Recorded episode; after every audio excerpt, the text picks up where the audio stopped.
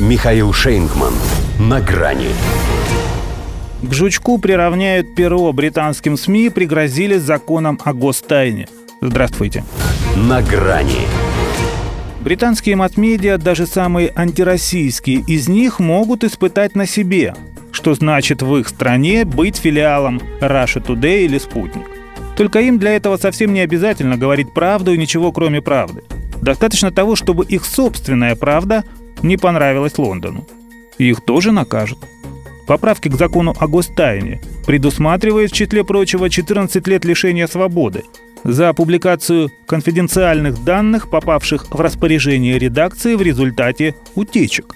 А в английскую прессу чаще всего все именно так и попадает. Более того, она этим кормится. Теперь же ее посадят либо на голодный паек, либо на баланду – Британия в своей шпионофобии разошлась настолько, что уже и на свободу слова готова распространить принцип «не болтай». Здесь к жучку приравняют перо. Правозащитники в шоке. Призывают оградить журналистов от уголовного преследования за профессию. Тщетно. Все так все, отрезали в МВД. Иначе говорят, это подорвет усилия по предотвращению вредительского раскрытия информации, которая не отвечает общественным интересам. Вот и Ми-5 не даст соврать. Страна, сказали там, должна держать рот на замке, поскольку противник не дремлет. Между прочим, действует этот закон уже пару месяцев назад, и в ту пору министр здравоохранения Мэтт Хэнкок, застуканный с любовницей прямо в коридорах своего ведомства, подал бы не прошение об отставке, а в суд на тех, кто выставил его в таком свете. И выиграл бы, поскольку данные-то конфиденциальные.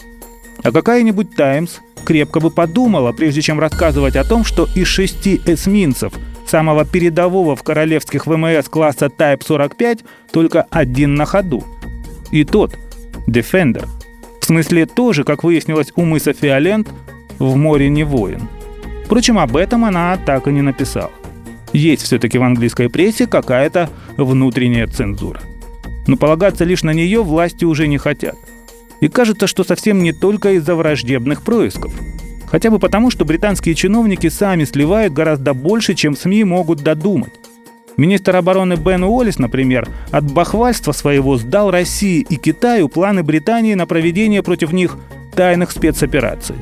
А наш штаба ВВС Майк Викстон предупредил о возвращении к приемам холодной войны – это значит прятать истребители от российских ракет на гражданских аэродромах. То есть тоже из разряда «спасибо за информацию». Все выглядит так, будто под маркой борьбы с иностранной агентурой Борис Джонсон и его люди зачищают внутреннее информационное пространство от любого антиправительственного контента. Ограничители для медиа – это увесистое дополнение к ужесточению закона о митингах и собраниях. При том, что уже после него в стране заговорили о превращении ее полицейское государство. Пока здесь за это еще не судят. Но не факт, что вскоре об этом можно будет говорить вне пресловутой кухни. До свидания.